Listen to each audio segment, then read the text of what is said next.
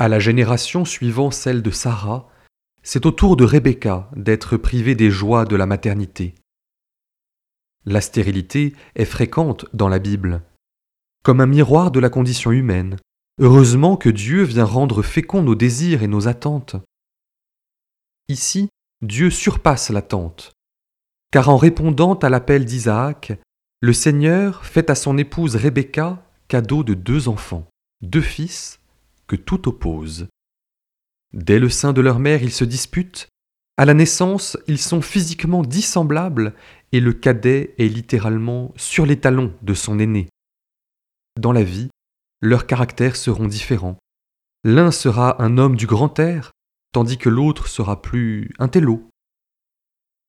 L'histoire est-elle cependant écrite dès avant leur naissance? Ces deux frères sont-ils programmés pour suivre le sentier de la guerre? Ou sauront-ils prendre des chemins de traverse pour construire la paix? La jalousie est un poison dans les fratries. L'histoire de Caïn et Abel en a déjà donné l'exemple. Jacob et Ésaü sont-ils condamnés à rejouer cette scène de meurtre?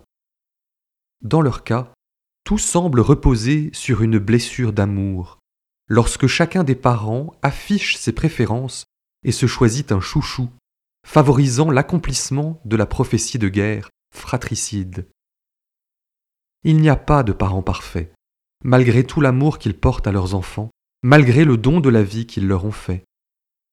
Dieu pourra-t-il combler ce manque d'amour et refaire à Jacob et Ésaü le don de la paix?